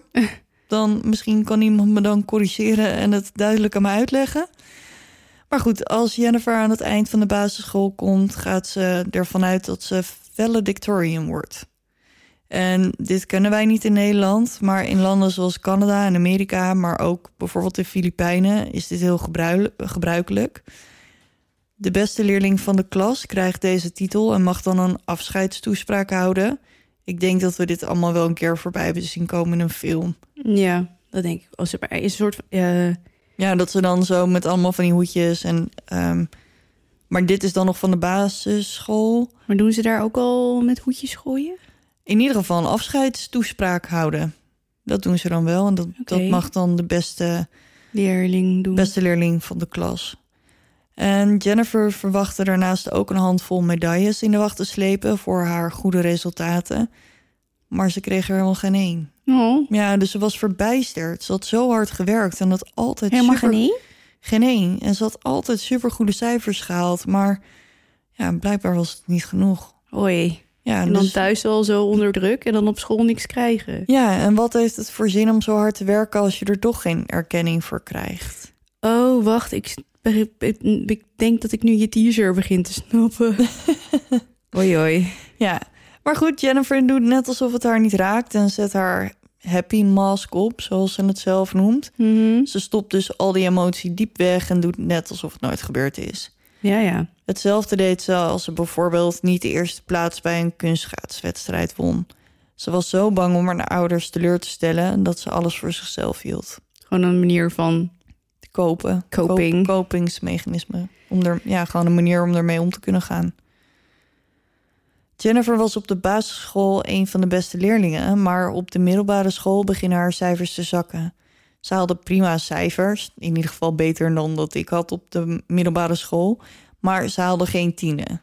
Dus ze was gewoon, ze haalde prima cijfers, niet, Hmm. geen onvoldoendes, maar gewoon een beetje gemiddeld. Nou waren wij ook niet echt bezig met school, hè? Op de middelbare school. Nee, ik ben ehm, eigenlijk mijn hele academische leven niet echt bezig geweest met school. Ik stopte toen ik 19 was met school. Ja, ik heb Ik daarna... heb daar wel spijt van gehad. Denk Ja? Ik. ja, ik had liever mijn school afgemaakt. Ik heb nu een prima leven hoor en een heel leuk werk. En ik ben daar heel blij mee. Maar ik, het staat wel raar als je op je cv schrijft dat je je school niet hebt afgemaakt. Nee, maar soms ja, hoeft het ook gewoon niet. Kijk maar naar mij. Ik heb wel drie diploma's, maar ik ben nog steeds zo... Ik ben er niet heel veel mee opgeschoten. Nee, maar ook jij bent wel gelukkig met je leven, toch? In Ja, zoverre. zeker. Zeker. Maar ja, Het kan nou- gewoon raar lopen. Of Ja. niet zoals je verwacht. Nee, want je kan gewoon, ik weet niet hoeveel diploma's hebben. En dan nog betekent dat niet dat je je droombaan daarmee krijgt. Nee. Of überhaupt een baan. Nee, dat is waar. Ja, maar ze is dus gewoon prima. Ja, Behalve in muziek, want daar blonk ze echt in uit. Want ze heeft natuurlijk al die tijd pianoles en zo Mhm. gehad. Dus dat, dat zit gewoon in haar. ja. Muzikaal meisje. Ja. Ze is zo bang om haar cijfers aan haar ouders te laten zien... dat ze begint met het vervalsen van haar rapporten. Jeetje. Ja, ze gaat aan de slag met oude rapporten, een schaar, lijm en een kopieerapparaat... en fabriceert een heel nieuw rapport met alleen maar tienen. Dat kan toch niet zomaar? ja, blijkbaar wel. Zij deed het. Krijg je die niet gewoon digitaal? Nee joh, wij kregen toch ook geen digitale... Ja, maar 2010. Wij, wij Nee. gingen naar school in echt Het is geen 2010. 1812 of zo. Ik weet het het is niet. geen 2010. De Olympische Spelen waren in 2010, maar daar ging ze niet naartoe. Welk jaar zitten we nu dan? Sorry. Dat weet ik niet helemaal zeker, want dat eh, ben ik nergens eh, tegengekomen. Maar nog geen 2010. Hm. Ze komt uit 86, dus ze is twee jaar ouder dan dat ik ben. Oké. Maar dan zit... Nou, maar dan nog. Nee, oké. wij kregen ze inderdaad niet digitaal. Dat is waar. Nee, volgens mij is dat echt iets van afgelopen paar Maar jaar. we kregen wel op een officieel papiertje met de stempel van de school erop. Ja. En in een hoesje. Dus dat vind ik wel knap dat je dat dan... Ja, dat je dat kan vervalsen. Het Ja. zou niet eens bij me opkomen. Nee, mij ook niet. Maar goed. Han en Bik worden beschreven als echte tiger parents. En tiger parents of tijgerouders staan bekend om een veel eisende en strenge ouderschap. Ze pushen hun kinderen om te excelleren op academisch vlak, maar bijvoorbeeld ook in muziek, door een hele autoritaire opvoedmethode. Oké. Ja, deze manier van opvoeden zie je bijvoorbeeld vaak bij Aziatische gezinnen. Is het zo? Ja, Oké. Heftig man. Maar wa- waarom dan die druk om zo te pres- presteren? Ja, ehm, een goed leven, aanzien, ehm, status.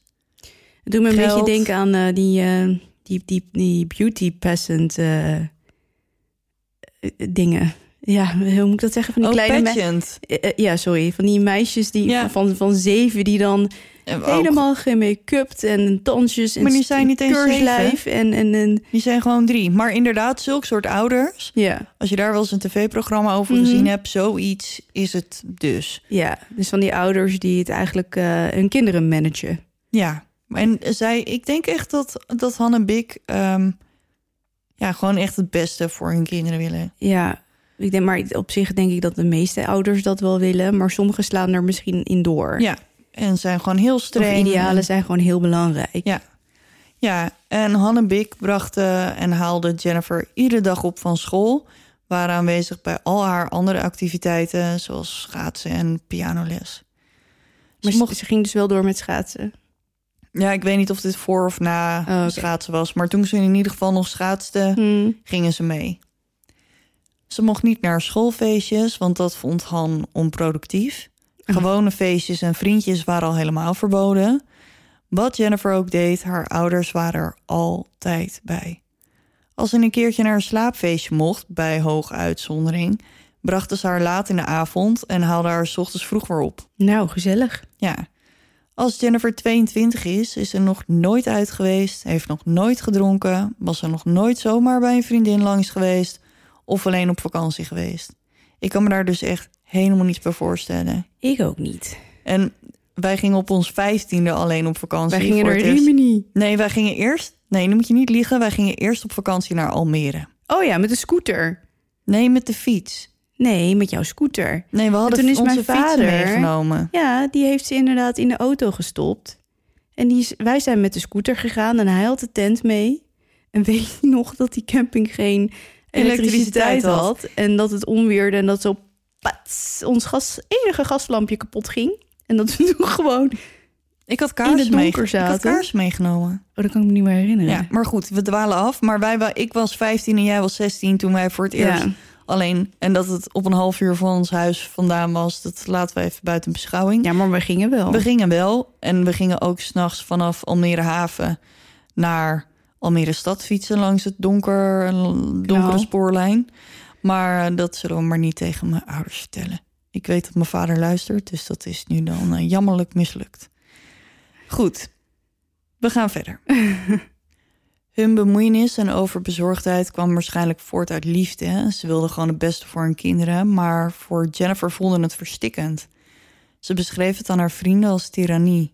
En daar kan ik me wel iets bij voorstellen als je zeggen, zo wordt opgevoed en gewoon? geen enkele vrijheid hebt. Nee, kom op. Ja, en dan niet eens beperkte vrijheid. Nee, gewoon Nul. echt helemaal nul. Echt helemaal niks.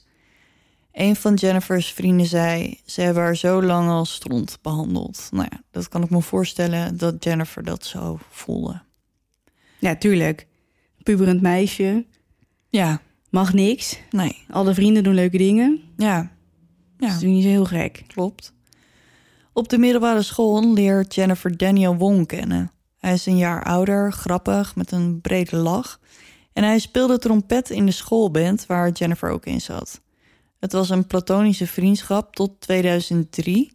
De band eh, was in Europa voor een trip en blijkbaar mocht Jennifer dat wel. Oh, Ja, maar misschien uh, begeleiding en school en bla bla bla. Ehm, maar dat mocht blijkbaar wel. Maar toen kreeg ze dus een astma-aanval. Oh, Ja, want ze hadden ergens opgetreden waar veel gerookt werd en dat triggerde haar aanval. Ze raakte in paniek en ze werd naar de tourbus gebracht en ging bijna knock-out. Daniel was bij haar om haar gerust eh, te stellen en te helpen met het kalmeren van haar ademhaling. Later zegt Jennifer: Hij heeft mijn leven gered. Het betekende alles voor me. Die zomer beginnen de twee te daten. Ondertussen denken haar ouders nog steeds dat ze een uitmuntende student is. Dat is ze natuurlijk nog steeds niet, want ze blijft haar rapporten vervalsen. Ze haalt nog steeds prima cijfers, maar niet de cijfers waar ze thuis mee aan kan komen.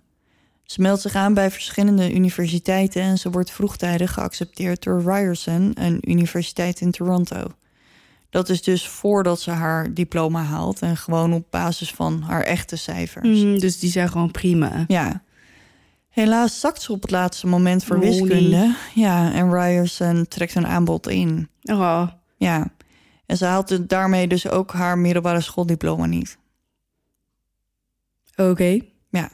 Maar goed, ze is Helemaal dood- niet. Nee. Nee. Doodsbang om dit aan haar ouders toe te geven, liegt ze tegen ze en zegt dat ze in de herfst begint op Ryerson. Jeetje, maar dit gaat wel van kwaad tot erger, hè? Ja. Haar plan is om daar twee jaar wetenschap te studeren en dan verder te studeren aan de Universiteit van Toronto om daar farmacologie te studeren. Een farmacoloog is iemand die wetenschappelijk onderzoek doet naar de werking van geneesmiddelen, als ik het goed begrijp. Ja, maar dat klinkt ook wel logisch. Ja. Farmaceut, Ja, farmacoloog. ik leer iedere, iedere week weer wat nieuws. Ja, dat heb ik ook. podcast. maar goed, dit was Hans' droom voor Jennifer. En ik weet niet of Jennifer iets, hier iets over te zeggen had. Ik maar... wou net zeggen, dit was Hans' droom voor Ja. Jennifer. Ja, nu wordt het in één keer Hans, maar het is dus Hans. Ja, ja, ja, ja. niet Hans. Niet Hans. niet, niet als je je oma Hans, zeg Ja, maar. Nee, dit is dus Han. Ja, nee, nee, nee, ik snap het. Han zijn. Het is niet alsof er in één keer een hele nieuwe man Nee, nee, nee, zijn intrede heeft gedaan. Het hele plan gaat toch niet door, want ze is niet toegelaten. Maar dat weet Han natuurlijk niet. Want ze hebben dat aanbod weer ingetrokken. Hij is zo trots op haar dat hij een laptop voor haar koopt... zodat ze die kan gebruiken voor haar schoolwerk. Jennifer verzamelt ondertussen tweedehands schoolboeken... en koopt schoolspullen om het zo geloofwaardig mogelijk te houden. Die school moet natuurlijk wel betaald worden... dus Jennifer vervalst documenten die laten zien dat ze een lening krijgt... en overtuigt haar vader ervan dat ze een beurs van 3000 dollar heeft gewonnen. Dit, dit, dit gaat niet goed aflopen. Nee. Dus iedere dag pakt Jennifer haar schoolspullen in en gaat naar school. Althans, dat denken haar ouders. In werkelijkheid gaat ze vaak naar een bibliotheek waar ze de hele dag onderwerpen opzoekt waarvan ze denkt dat die relevant zijn voor haar tussenhaakjes opleiding. En vult haar boeken met aantekeningen om alles er zo echt mogelijk uit te laten zien. Oh god, oh god. Ja, ze brengt haar tijd door in cafés en brengt af en toe Daniel een bezoek bij zijn universiteit. Hij studeert aan eh, York University. Maar weet hij van dit hele gedoetje? Mm, nee, niet echt, geloof ik. Nee, niet dat ik weet. In ieder geval op dit moment niet. Niet. Ze neemt een baantje als serveerster in een restaurant en geeft pianoles. Later werkt ze achter de bar bij Boston Pizza, een restaurant waar Daniel in de keuken werkt. Han vraagt regelmatig naar haar studie en Jennifer liegt uiteraard. Iedere keer tegen Ja, hem. ze zal wel moeten. Want... Ja. En Big zei nog wel eens tegen hem dat hij zich ehm, er niet mee moest bemoeien en zijn dochter gewoon zichzelf moest laten zijn. Dus dat was dan nog wel lief van Big. ja, maar het is al zover dat het echt allemaal heel lief gezegd is. Maar Ja, zet geen zoden aan de dijk. dat hadden ze misschien even eerder moeten bedenken. Ja. Om alles zo geloofwaardig mogelijk te maken, liegt Jennifer niet alleen tegen haar ouders, maar ook tegen haar vrienden. Ze overdrijft ook nog eens over eh, hoe haar ouders met haar omgaan. Zo vertelt ze een vriendin dat haar vader een privédetective heeft ingehuurd om haar te volgen. Oké. Ja. Als Jennifer al bijna twee jaar volhoudt dat ze aan Ryerson studeert, begint Han haar te vragen of ze nog van plan is om door te stromen naar de Universiteit van Toronto voor haar studie farmacologie. Jennifer vertelt haar ouders dat dat inderdaad nog steeds haar plan is en dat ze geaccepteerd is voor het farmacologieprogramma. Haar ouders zijn super blij, logisch natuurlijk, want dat is Precies wat wat ze ze willen. willen. ja. Jennifer vraagt haar ouders of ze misschien drie dagen per week bij haar vriendin Topaz mag gaan wonen, zodat ze niet zo'n lange reistijd heeft iedere keer. Han was het er natuurlijk niet mee eens, maar Big had met Jennifer te doen en overtuigt Han om Jennifer bij Topaz te laten wonen. Oké. Dus ze beginnen wel iets. Ja, maar Meer volgens mij zijn ze geven. gewoon ook bang dat er academisch niveau eronder leidt als ze een lange reistijd heeft. Dus ze gaat voor drie dagen per week. Heeft ze dan minder reistijd en meer tijd om te studeren? Oh, dus daar gaat het om. Ik denk het, ja. Dat school eronder leidt onder die reistijd. Ja, Ik mag toch hopen.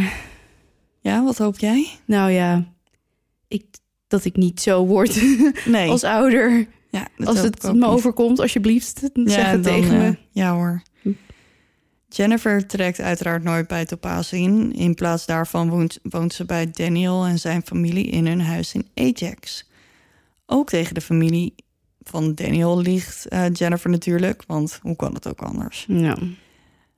Ze vertelt ze dat haar ouders er helemaal oké mee zijn dat ze drie dagen per week bij Daniel zit. En de ouders van Daniel willen Han en Big graag ontmoeten, want hè, dat zijn dus twee paar ouders van ja, en ze zijn al een tijdje samen. Dus op een gegeven moment wil je dan Ja. de schoonouders wel even leren kennen. Ja, ja maar Is dit dan, zijn dit dan, is dit de man waar mijn kind mee gaat trouwen? Ja. En hoe zijn Of dan de ouders? Ja. Maar goed, eh, Jennifer steekt daar een stokje voor, dus dat gaat natuurlijk niet gebeuren. Nee. Want dat kan natuurlijk niet, want stel je voor, ze valt sowieso door de mand als dat gebeurt. Ja. Na twee jaar is het dan zover. Jennifer zou afstuderen aan de Universiteit van Toronto. Jennifer en Danielle huren online iemand in om haar diploma en cijfers te vervalsen. Wat? Dus hij weet het wel. Ja, nu blijkbaar wel. Ik weet niet of het al die tijd zo is geweest.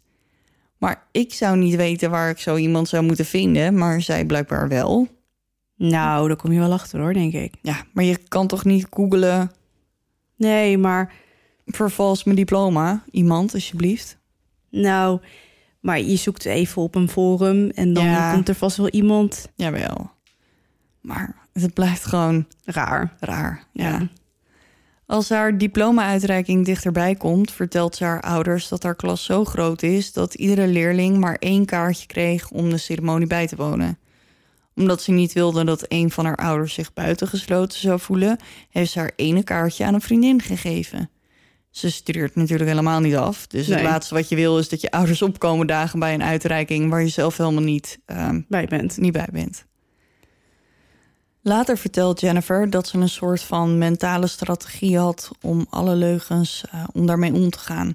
En Maar wat ik me nou afvraag, waarom heeft ze nadat ze geweigerd werd bij Ryers, omdat ze niet slaagde voor school, niet gewoon stiekem dan en hergedaan, hopelijk wel geslaagd en dan weet ik veel, nog een keer te solliciteren of zo. ja, dat weet ik ook niet. Maar waarom heeft ze die optie gewoon niet eens bedacht? Ik heb echt geen idee. Misschien omdat ze zo in de gaten gehouden werd dat ze niet eens Ik kan me Ze was voorstellen wel dat je een soort van voor die eerste course- teleurstelling, denk ik. Ja, en ik denk dat je... En ze heeft natuurlijk al die tijd de rapporten vervals met alleen maar tienen. Ja. Dus als je dan... Want, Ineens zakt op wiskunde is wel gek. Ja, en als je dan bijles wil volgen over de zomer bijvoorbeeld... zodat je nog een her kan doen...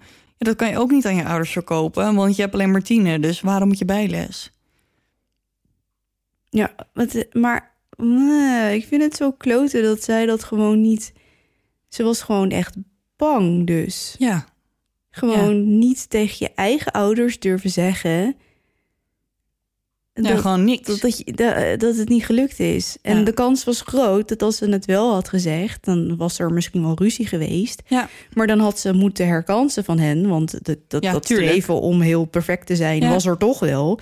Ja. En dan was het misschien gewoon wel gelukt. Ja, nee, ja, eens. Een quote van, eh, van Jennifer.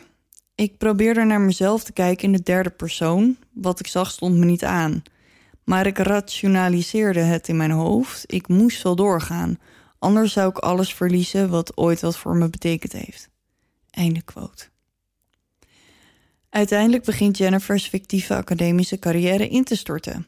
Terwijl ze aan de Universiteit van Toronto studeerde, vertelde ze haar ouders dat ze een super spannende kans had gekregen. Ze deed vrijwilligerswerk in het lab van Sick Kids, waar ze bloed testte. Voor deze baan moest ze vaak vrijdagavond laat en in het weekend werken, dus ze stelt aan haar ouders voor dat ze vaker bij Topaas gaat slapen. Maar Han begint achterdochtig te worden. Oh, Het valt hem op dat Jennifer helemaal geen uniform van Sick Kids heeft... of een sleutel of wat dan ook. geen Wat pasje. er wijst dat ze, dat ze voor die organisatie werkt. De volgende dag staat Han erop om Jennifer naar haar werk te brengen. En daar is ze natuurlijk helemaal niet blij mee. Nee. Zodra de auto stilstaat, springt Jennifer eruit en gaat het ziekenhuis binnen. Hans zegt tegen Big dat ze haar moet volgen. Als ze zich realiseert dat haar moeder vlak achter haar zit, verstopt ze zich in de wachtkamer van de eerste hulp. Daar blijft ze een paar uur zitten totdat Han en Big eindelijk weggaan. De volgende ochtend vroeg bellen Han en Big Topaas, die vervolgens de waarheid vertelt. Maar die wist van niks. Nee, ja, maar die vertelt in ieder geval dat Jennifer niet bij haar is. Dus of ze gelijk alles uit de doek heeft gedaan, weet ik niet. Maar in ieder geval is Jennifer op dat moment niet bij Topaas. Maar ze is ook niet thuis, dus ja, waar is ze dan wel? Dus als Jennifer thuis komt, confronteren ze haar met haar leugen. Ze biecht op dat ze geen vrijwilligers deed bij Sick Kids, dat ze nooit farmacologie heeft gestudeerd en dat ze al die tijd bij Daniel had verbleven. Ze vertelt ze alleen niet dat ze niet eens haar middelbare schooldiploma heeft gehaald en ook nooit aan Ryerson heeft gestudeerd. Oei, oei, oei, oei, oei. Ja, dus dit was de kans geweest om alles in één keer op te biechten, maar dat doet ze niet. Ja. Mm. Big huilde en Han dacht dat hij een beroerte zou krijgen. Hij zegt tegen Jennifer dat ze weg moet gaan en nooit meer terug hoeft te komen. Tuurlijk. Maar Big smeekt hem om haar thuis te laten blijven. Ze neemt haar telefoon en laptop in voor twee weken. Daarna mocht ze ze alleen gebruiken als haar ouders aanwezig waren, zodat ze in de gaten konden houden wat ze aan het doen was. Soms moest ze haar berichtjes en zo laten lezen. En dus het was niet eens alsof dat ze alleen maar mee zaten te kijken, maar ze moesten dus ook gewoon alle sms'jes en zo laten lezen. Ze mocht Daniel niet meer zien en ze moest ontslag nemen bij al haar baantjes. Ze mocht alleen nog pianoles blijven geven.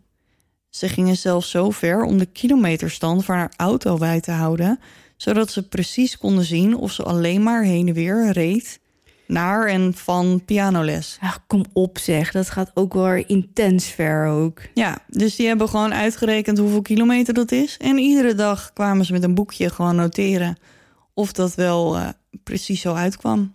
Maar hallo, dit is toch ook niet motiverend? Nee, is ook niet heel gezond ook. Nee. Jennifer was nog steeds tot over haar oren verliefd op Daniel en vreselijk eenzaam.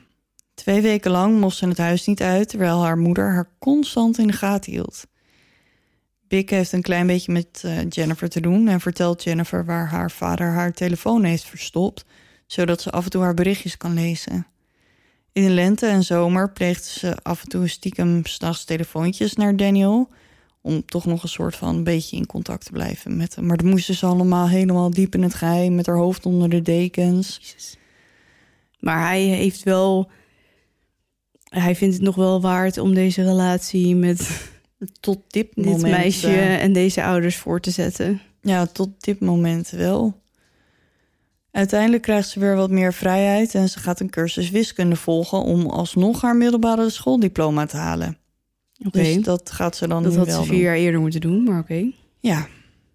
En ze begint natuurlijk Daniel weer te zien, want ze heeft natuurlijk nu wat meer vrijheid. Mhm. Dus ondanks het verbod van haar ouders gaat ze hem toch weer opzoeken.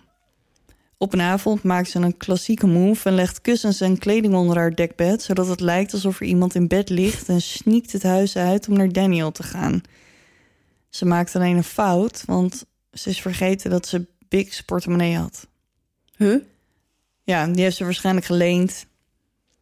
Of heeft ze iets meegedaan, geen idee. Maar Big heeft die portemonnee nodig. Dus die komt de volgende ochtend haar kamer binnen om die portemonnee te pakken, omdat ze dacht dat Jennifer die nog had. Hm. En dan ontdekt ze dat Jennifer niet thuis is. Big en Han waren laaiend en eisen dat Jennifer gelijk naar huis komt.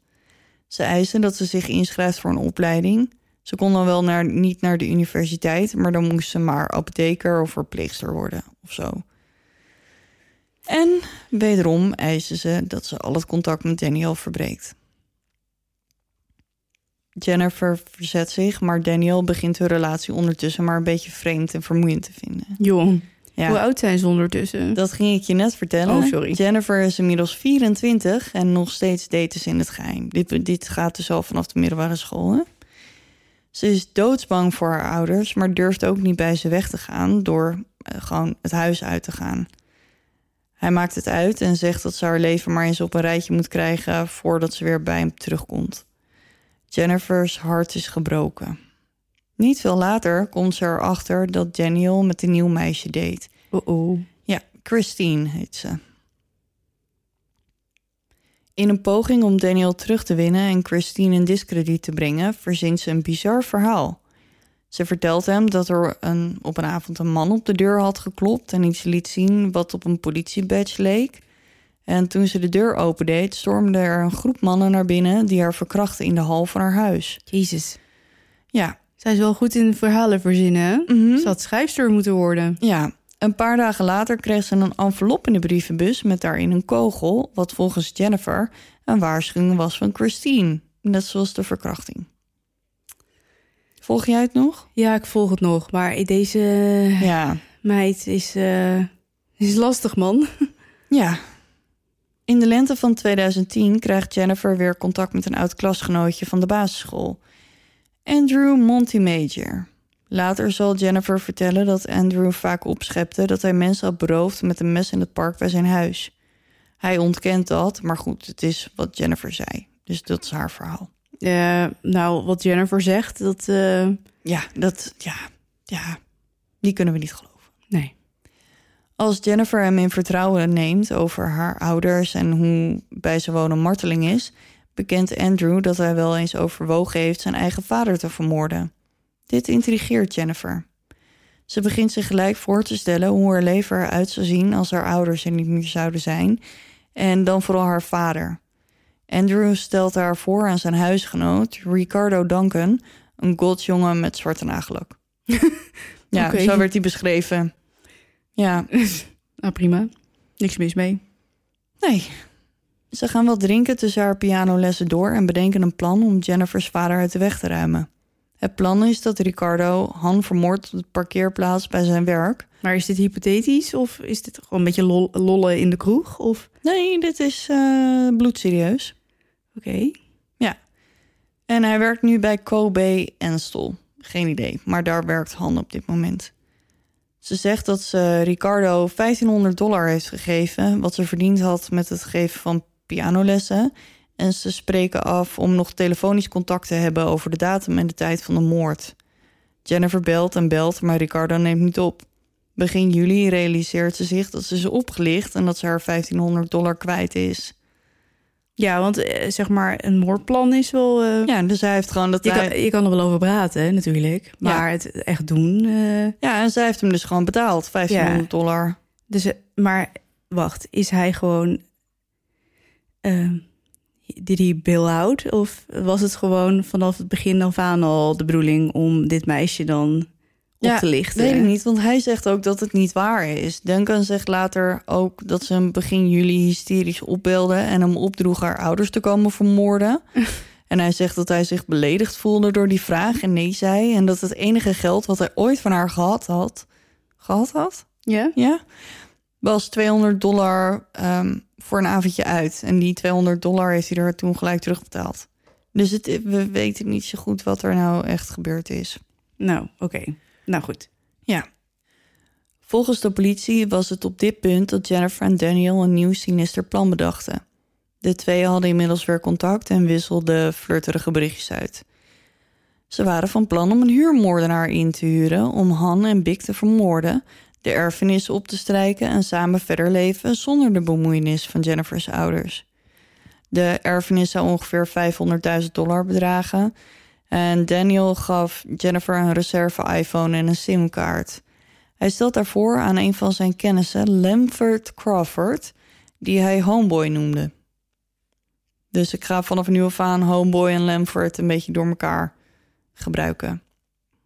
Maar dit was, kwam van Daniel af? Ja. Die met Christine aan het daten was? Ja, maar nu niet meer. Nu is het weer Jennifer en Daniel. Oké. Jennifer vraagt Lamford wat de kosten van een huurmoord zijn. Lamford zegt dat dat 20.000 dollar is. Maar voor een vriend, een vriend van Daniel, Vriend. een vriend van Daniel, doet hij het voor 10.000. Nou, Oké. koop je, toch? Nou. Jennifer was voorzichtig en gebruikte de iPhone voor alles omtrent de huurmoord en haar Samsung gebruikte ze voor al het andere. Met Halloween komt Lamford naar het huis van de Pans, of Pans om de buurt te verkennen. En aangezien de straten met Halloween vol zijn met kinderen in, kostuum, in kostuums, viel het niet op dat er een vreemde jongen door de straten liep. Maar hij is huurmoordenaar of hij denkt dat hij dat wel kan? Ik denk het. Ik weet niet wat zijn geschiedenis eh, is verder. Op 2 november nam het plan een onverwachte wending. Daniel stuurde Jennifer een berichtje dat zijn gevoelens voor Christine net zo sterk zijn als Jennifer's gevoelens voor Daniel.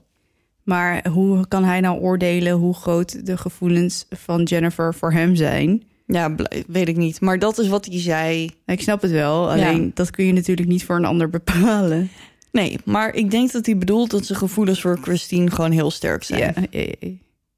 Zie je niet zo gek ook natuurlijk. Voor- Ineens staat alles dus op losse schroeven. Ze stuurt Daniel een berichtje met... Dus jij voelt hetzelfde voor haar als ik voor jou voel. Zeg homeboy dan maar af. En dan reageert Daniel met... Ik dacht dat je dit voor jezelf wilde. Jennifer zegt... Dat klopt, maar ik kan nergens naartoe. Daniel stuurt dan weer... Zeg homeboy af. Je zei dat je dit wilde doen met of zonder mij. En dan reageert Jennifer weer... Ik wil het voor mezelf. Dat was Huh? voor die dag was, het, was, het, was dat het. De volgende dag krijgt Jennifer een berichtje van Daniel. Hij zegt: Ik heb alles gedaan en alles voor je opgezet. En ja, het leek er dus op dat Dan- Daniel van de deal af wilde. Maar nog geen paar uur later was het weer als voorheen tussen de twee en stuurde ze flirterige berichtjes. Hè, maar hij is ook een beetje raar hoor. Ja, hij is ook niet helemaal normaal hoor. Dus hij zegt dat hij net zoveel van Christine houdt als, Als van Jennifer van Daniel. Ja. En dat eigenlijk impliceert dat een soort van een halve relatiebreuk. ja. En dan wil hij wel dat ze doorgaat met het moordplan, terwijl zij dan zegt, nou laat dan maar zitten. Mm, Ja. Ja, volgt iedereen het nog? Nou, ik, ja, ik wel, maar ik vind het gewoon heel... Ja, ja wat, is, wat is het nou weer? Ja. Later die dag stuurt Lamford, aka homeboy, Homeboy.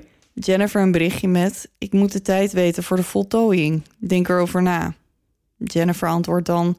Vandaag is een no-go. We hebben plannen om buiten de deur te gaan eten... dus we zijn niet op tijd thuis. In de week daarna worden er constant berichtjes en telefoongesprekken uitgewisseld... tussen Jennifer, Daniel en Homeboy. Op 8 november krijgt Jennifer een berichtje van Homeboy met... Na mijn werk, oké? Dan is het showtime. Die avond zit Jennifer op haar kamer Gossip Girl en Kate Plus E te kijken... en Han leest beneden het Vietnamese nieuws voordat hij rond half negen naar bed gaat. Big was naar line dance met vriendinnen... en Felix, waarvan we eigenlijk helemaal niks weten... die komt eigenlijk helemaal niet voor... die was niet thuis, want die is aan het studeren. En ik weet niet of hij op campus woonde bij de, bij de universiteit... of dat hij gewoon niet thuis was, geen idee. Ja, oké.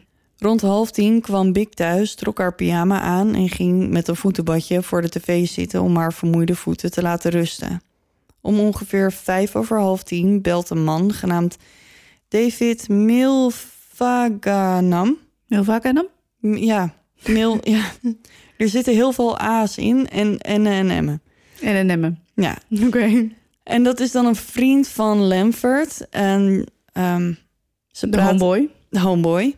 En ze praten voor met elkaar gewoon een minuut of twee. Dus gewoon een kort gesprekje. Maar wat doet hij dan? Hij belt aan en hij zegt hoi? Nee, dit is een telefoongesprek. Oh, oké, sorry. Ja. Daarna gaat Jennifer naar beneden om Big wel rusten te wensen. En zoals ze later zou toegeven, de voordeur van het slot te doen. Dit statement trekt ze later trouwens weer in. Van het slot. Ja. Waarom dan? Zodat de deur open is. Hoezo? Dat ga ik je nu vertellen. Om twee over tien gaat het licht op de bovenverdieping aan en een minuut later weer uit. Volgens de politie is dit het startsein voor de operatie. Om vijf over tien belt David Jennifer nogmaals en ze spreken ongeveer drie minuten met elkaar.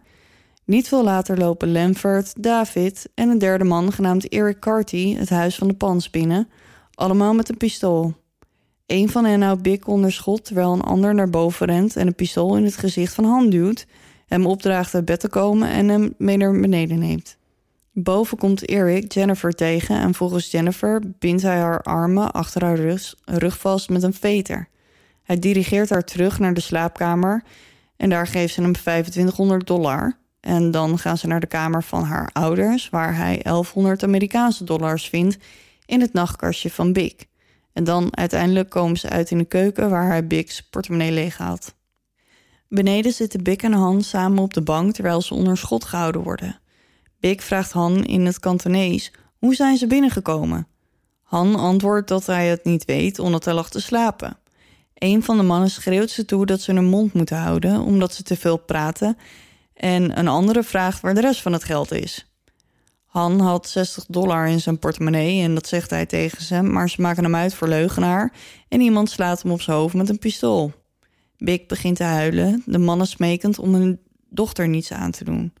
Een van de overvallers zegt dan: Maak je geen zorgen, ze is aardig, we zullen haar niets doen. Erik brengt Jennifer. Wilde je wat zeggen? Ja, hoe... eh, ik heb niet zomaar 1100 dollar in mijn nachtkastje liggen. Ik ook niet. maar Big blijkbaar wel. Ja, Ja, en dan ook nog Amerikaanse dollars. Misschien zijn ze op reis geweest.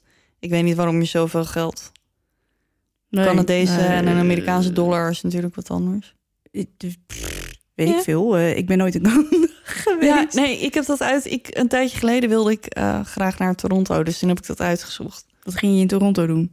Nou, er is dus een kaasroute in de buurt van Toronto. En dan kan je dus een rond, een roadtrip maken daar in de buurt. En dan kan je langs allemaal kaasboerderijen en overal dingen waar ze kaasproducten maken. En alles met zuivel, dus ijs en chocola. En... Dus ik wilde eigenlijk gewoon een paar dagen kaas eten. Oké. Ja, Dan kun je op zich ook gewoon naar Gouda of Nee. de Zaanstreek. Of Frankrijk. ja nee, Toronto lijkt me wel leuk. Beetje sightseeing en zo. Ja, nou. Ik, Maar goed, dat ik, staat eh, nog steeds op mijn bucketlist. En toen ontdekte je dat Canada andere dollars heeft dan ja, Amerika. want Canada, is, Canada was goedkoper dan Amerika. De dollar stond beter. Oh. Ja. Nou, goed. Tot, Terug zo, naar, tot eh, zover. eh, sorry jongens voor deze belachelijke onderbreking. Ja, dus dollar, Canadees, Ja. Amerikaans is wat anders. Ja. Erik brengt Jennifer weer naar boven en maakt haar armen vast aan de balustrade van de trap, terwijl Lamford en David Big en Han naar de kelder brengen. Daar aangekomen krijgen ze alle twee een deken over hun hoofd. Ze schieten twee keer op Han. Eén keer in, de, in zijn schouder en één keer in zijn gezicht. In zijn gezicht. Ja, Weet je. Big krijgt drie kogels in haar hoofd en ze is op slag dood. Het drietal vlucht via de voordeur. Op de een of andere magische manier krijgt Jennifer het voor elkaar om haar telefoon te pakken, die ze in haar broekband had zitten en belt 911. Later zegt ze dat haar handen achter haar rug vast zaten, dus dan is het best wel knap als je dat voor elkaar krijgt. Wacht, ik ga het proberen. Je handen op je rug vast en dan... Ja, aan de voorkant zit dan haar telefoon. Nee, die, dat kun je niet doen. Nee. Je Nee. hebt gewoon niet... Want je, je ene arm kan wel naar voren, maar die andere achter je rug langs niet. Nee. Nee, maar wacht, dus- je kan natuurlijk wel over je billen heen. Ja, dat kan wel. Maar ze zat ook vast aan de balustrade. Snap Nee, dan kan het niet. Nee. Als ze 911 aan de lijn krijgt, roept ze huilend om hulp. Ze zegt dat ze niet weet waar haar ouders zijn en smeekt de operator om ze op te laten schieten. 34 seconden in het telefoongesprek gebeurt er een wonder. Op de achtergrond is het gekreun van hand te horen.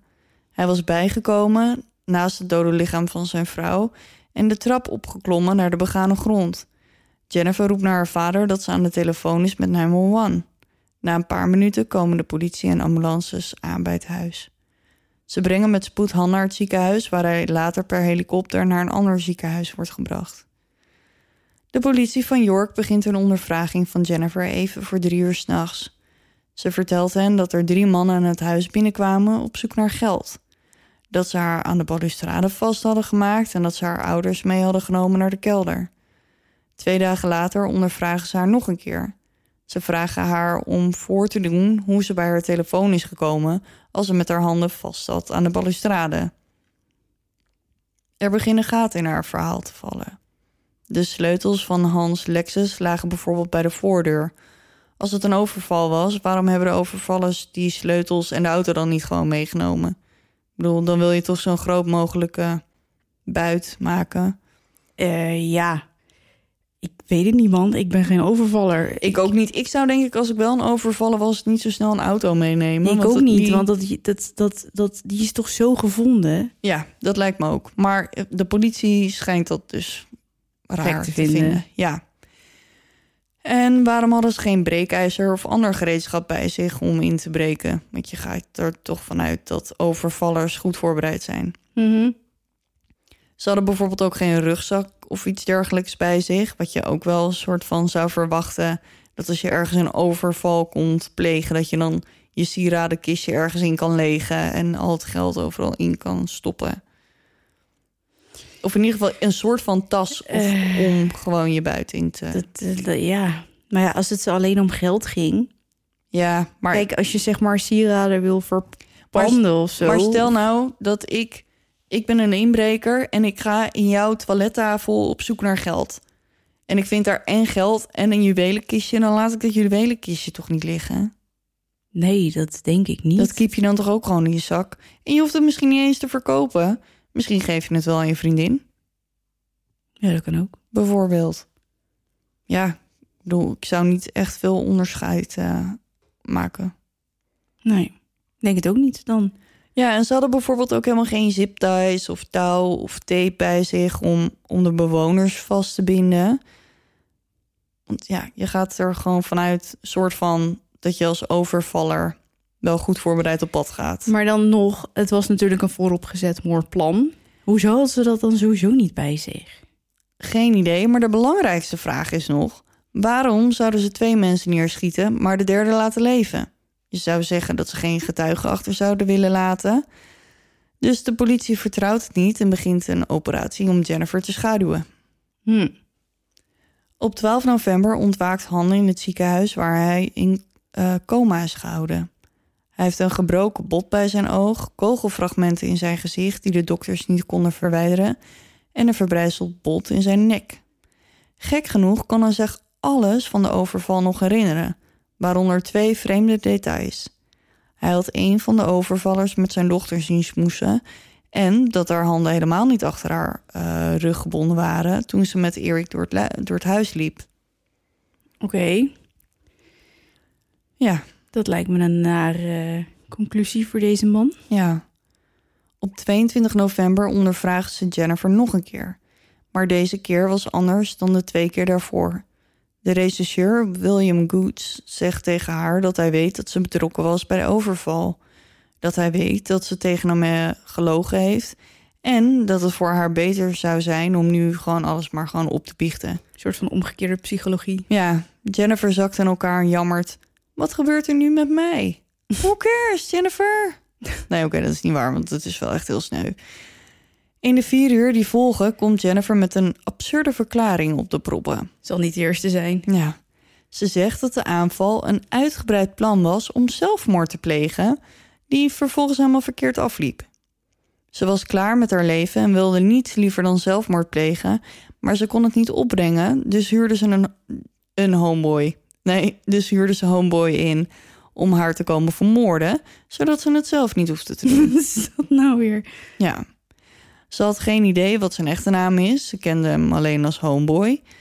In september werd haar relatie met haar vader ineens beter, dus ze besloot om de zelfmoord te cancelen.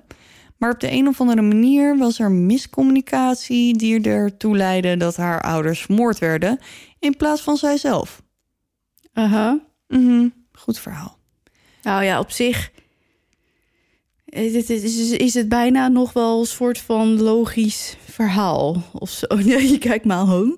Ja, Ja. ik, maar ik, ik, ik, ehm, ik snap ergens wel wat ze hiermee probeert te bereiken. Dat snap ik ook wel, maar het werkt niet. Nee. Jennifer wordt gelijk gearresteerd. In 2011 komt de politie na het onderzoeken van haar telefoongegevens tot de conclusie dat ze andere mensen die betrokken zijn bij de moord, Daniel, Eric, David en Lamford zijn. Ook zij worden gearresteerd en alle vijf krijgen ze moord ten laste gelegd, poging tot moord en samenzwering om een moord te plegen. De rechtszaak begon op 19 maart 2014. Er werd verwacht dat het wel zes maanden kon duren, maar dat werden er uiteindelijk tien. Meer dan 50 mensen getuigden en meer dan 200 bewijzen werden gepresenteerd. Jennifer zat zeven dagen in de getuigenbank, waar ze een halfslachtige poging deed haar berichten aan Lamford en Daniel te verklaren en de telefoontjes naar David. Ze doet een wanhopige poging om de jury ervan te overtuigen dat ze inderdaad in augustus 2010 had geprobeerd haar vader te laten vermoorden, maar dat ze drie maanden later had besloten dat ze het toch niet wilde. Hmm. Voordat de jury terugkwam met de uitspraak, leek Jennifer bijna vrolijk. Toen ze hoorde dat ze schuldig bevonden werd, toonde ze geen enkele emotie, maar zodra de pers de deur uit was, stortte ze in. Ze huilde en bibberde oncontroleerbaar. Voor de moordaanklacht kreeg ze een automatische levenslange straf, zonder kans op vervroegde vrijlating de eerste 25 jaar. Voor de poging tot moord op haar vader kreeg ze dezelfde straf die ze gelijktijdig mocht uitzitten. Dus soms moeten ze die straffen Ja, dan, na elkaar. Ja. Ja, maar soms mag Krijg je je drie ook, keer 75 jaar en dan... eh, ja, maar die mag je ook drie keer tegelijk uitzitten. Oké. Of achter elkaar. Maar zonder kans op vervroegde vrijlating. Ja, pas na, pas na 25 jaar. Dus de eerste 25 jaar zit ze sowieso oh, vast. En, dan, mag gaan ze ze waarschijnlijk... kijken Ja, ja, ja. of ze vrijgelaten wordt. Ja, dat heeft een naam. We hebben het er al eens eerder over gehad. Maar volgens mij mag je in Amerika, ik weet niet of het in Canada ook zo is, mag je na zoveel jaar proberen je zaak weer aan te vechten. Ja, dat en kan dan ook. is het niet gezegd dat een rechter daadwerkelijk daarnaar gaat kijken. Maar na zoveel jaar mag dat en dan heb je kans. Ja, maar je mag sowieso natuurlijk altijd in beroep gaan als je het er niet, eens, niet mee eens bent. Ja, maar dit heeft te maken met ehm, mensen die in principe nooit meer vrijkomen. Mhm. Maar ik weet, ik weet er het fijne niet van. Dus Nee. eh, misschien eh, aan jou om een keertje uit te zoeken? Ja. Komt wel een keer. Oké. Daniel en Lamford kregen beide dezelfde straffen. Alleen de advocaat van Erik werd ziek tijdens het proces en zijn rechtszaak werd verplaatst naar begin 2016. De rechter vaardigde twee verboden te communiceren orders uit. De eerste tussen alle vijf de verdachten tot de zaak van Erik was afgelopen en de tweede tussen Jennifer en haar familie omdat haar familie daarom had gevraagd. Jennifer mag dus eh, niet met haar vader en broer spreken, want die willen helemaal niks meer met haar te maken hebben. Nee, dat is niet zo heel gek. Nee, niet echt. Han en Felix hebben allebei een statement geschreven. Han schreef: Toen ik mijn vrouw verloor, verloor ik ook mijn dochter. Ik heb het gevoel dat ik geen familie meer heb. op een dag zou ik me gelukkig moeten voelen dat ik het heb overleefd. Maar op dit moment heb ik het gevoel dat ik dood ben. Einde quote. Nou, vriend, je hebt nog een zoon. Ja, dat was ook het eerste wat ik dacht. Maar goed, ik snap wel waar die vandaan En komt. toen je je natuurlijk. vrouw en je dochter verloor, je, je, je dochter was je al heel lang kwijt. Ja, eh, maar dat heeft hij zich toch helemaal niet gerealiseerd. Nee, dat In zijn ogen deed hij gewoon alles wat juist was. Han kan niet meer werken omdat hij nog steeds last heeft van zijn verbondingen. Daarnaast heeft hij last van paniekaanvallingen. Aanvallingen? Ik ga wel lekker Ja. met mijn vallingen. En eh, slapeloosheid. Als hij wel kan slapen, heeft hij last van nachtmerries. Hij heeft constant pijn en is gestopt met tuinieren en werken aan zijn auto's. Dat doet hij ook niet meer. Hij luistert niet meer naar muziek, omdat dat, ja, dat brengt hem geen vreugde meer, zoals hij zelf zei. Dat is eigenlijk gewoon depressief. Ja, en hij kan het ook niet opbrengen om in het huis te zijn waar hij met zijn gezin woonde. Dus hij woont nu bij familie in de buurt. Felix is naar de oostkust verhuisd in een poging aan alles te ontsnappen. Ergens waar zijn naam niet direct geassocieerd wordt met zijn zus. Hij is depressief en gesloten. Han wil niets liever dan het huis verkopen, maar hij raakt het aan de straatstenen niet kwijt. Aan het eind van zijn statement heeft hij het nog over Jennifer. En dan zegt hij: Ik hoop dat mijn dochter Jennifer nadenkt over wat er met haar familie gebeurd is. En dat ze op een dag een goed en eerlijk mens zal worden. En dat was het verhaal van Jennifer Pan. Dat hij hoopt dat ze op een dag een goed en eerlijk mens zal worden. Ja. Ja, maar dit meisje is zo geworden. Ja. Maar ik denk dat, dat hij. En het, het sneuien vind ik nu ook dat Big dus overleden is. En dat Han. Ik bedoel, je wenst ze alle twee niet dood. Nee. Maar Big heeft soms tenminste nog een beetje medeleven met, met Jennifer getoond. getoond. En weet je, die nam het nog wel eens voor erop bij Han. En ja, dat, dat zij dan juist degene is die het... Kijk, het liefst had je natuurlijk gehad dat ze het alle twee overleefd hadden. Maar, Maar zij werd drie keer in de gezicht geschoten. drie keer in haar hoofdje. Shit, hé, maar dat is zeg maar... eh, dat is, ja... Ik wilde zeggen twee keer te veel. Ja. Als in één keer is al... ja, maar Han is in zijn gezicht geschoten en die overleeft. En maar hoe snap- kunnen drie, drie soort van normale jongens dan ineens moordenaars worden? Ja, ik weet dus niet per se heel erg veel over een achtergrond. Ik kan me niet voorstellen dat dit de eerste keer was dat zij... Ik wil niet zeggen dat ze eerder moord hebben gepleegd... maar je wordt natuurlijk niet van de een op andere dag zo. Nee. Maar was maar Daniel die maar hoe Wat? Hoezo kent hij iemand die dat doet? Geen idee.